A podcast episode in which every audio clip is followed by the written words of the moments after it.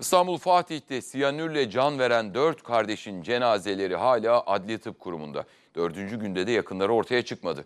Peki kardeşler ölüme nasıl gitti? Bu toplu bir intihar mı yoksa kardeşlerden birinin planı mıydı? Sorular cevap bulamadı. Sır perdesi hala aralanamadı. Zehirli etkilerini çok net biliyor ki kapıya bir not bırakmış. İçin evde beslediği kedi dışarıya çıkartmış. E, Bu planlanmış bir olay. Böyle durumlarda toplu ölümlerde e, intihar ihtimali çok yüksek. Toplu intihar mı değil mi? Ölüme giden dört kardeşin ardında bıraktığı sır hala aralanamadı. Böyle vakalarında psikolojik otopsisi yapılır. E, arka planda görünen psikolojik dinamiği nelerdir? Bunlar araştırılır. Ya iş bulamıyordu.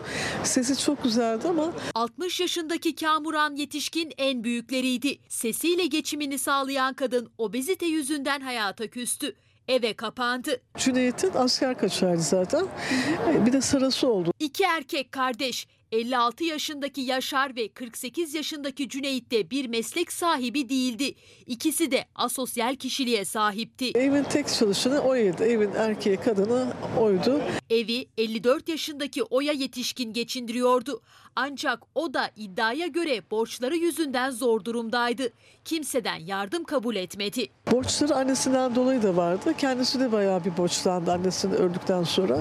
Yetişkin kardeşlerin dramı İstanbul Fatih'teki evlerinde ölü bulunmalarıyla ortaya çıktı. Cesetlerinde öldürücü düzeyde siyanür tespit edildi. Yetişkin kardeşlerin siyanürle öldüğü kesinleşti ancak cevap bekleyen birçok soru var. Dört kardeş toplu intihar kararı mı aldı yoksa bir cinnet anının kurbanı mı? Şimdi bunlar araştırılıyor. Onun vücut ısısının e, daha yüksek olduğu e, otopsi sonucunda belirlenmiş. Otopsi sonucunda en son kardeşlerden 54 yaşındaki Oya yetişkinin öldüğü ortaya çıktı. Önce kardeşlerine meyve suyu içinde siyanür verdiği, sonra da kendisinin içtiği iddia edildi.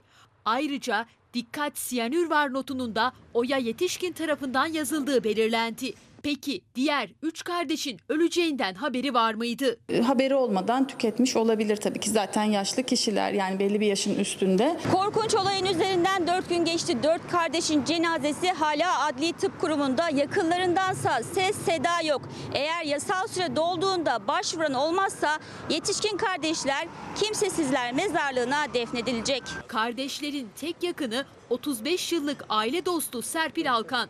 Cenazeleri almak için Adli Tıp Kurumu'na geldi. Kimsesizler mezarlığına ben defnedilmesini istemiyorum. Yani ben buradayım. Peki kardeşleri ölüme ne sürükledi?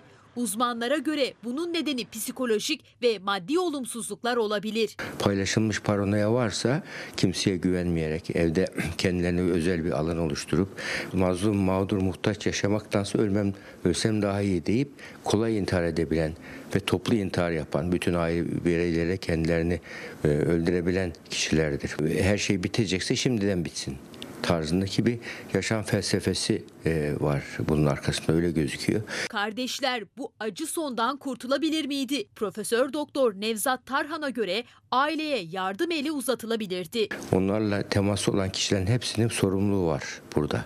Yani bu iş e, birdenbire olmaz.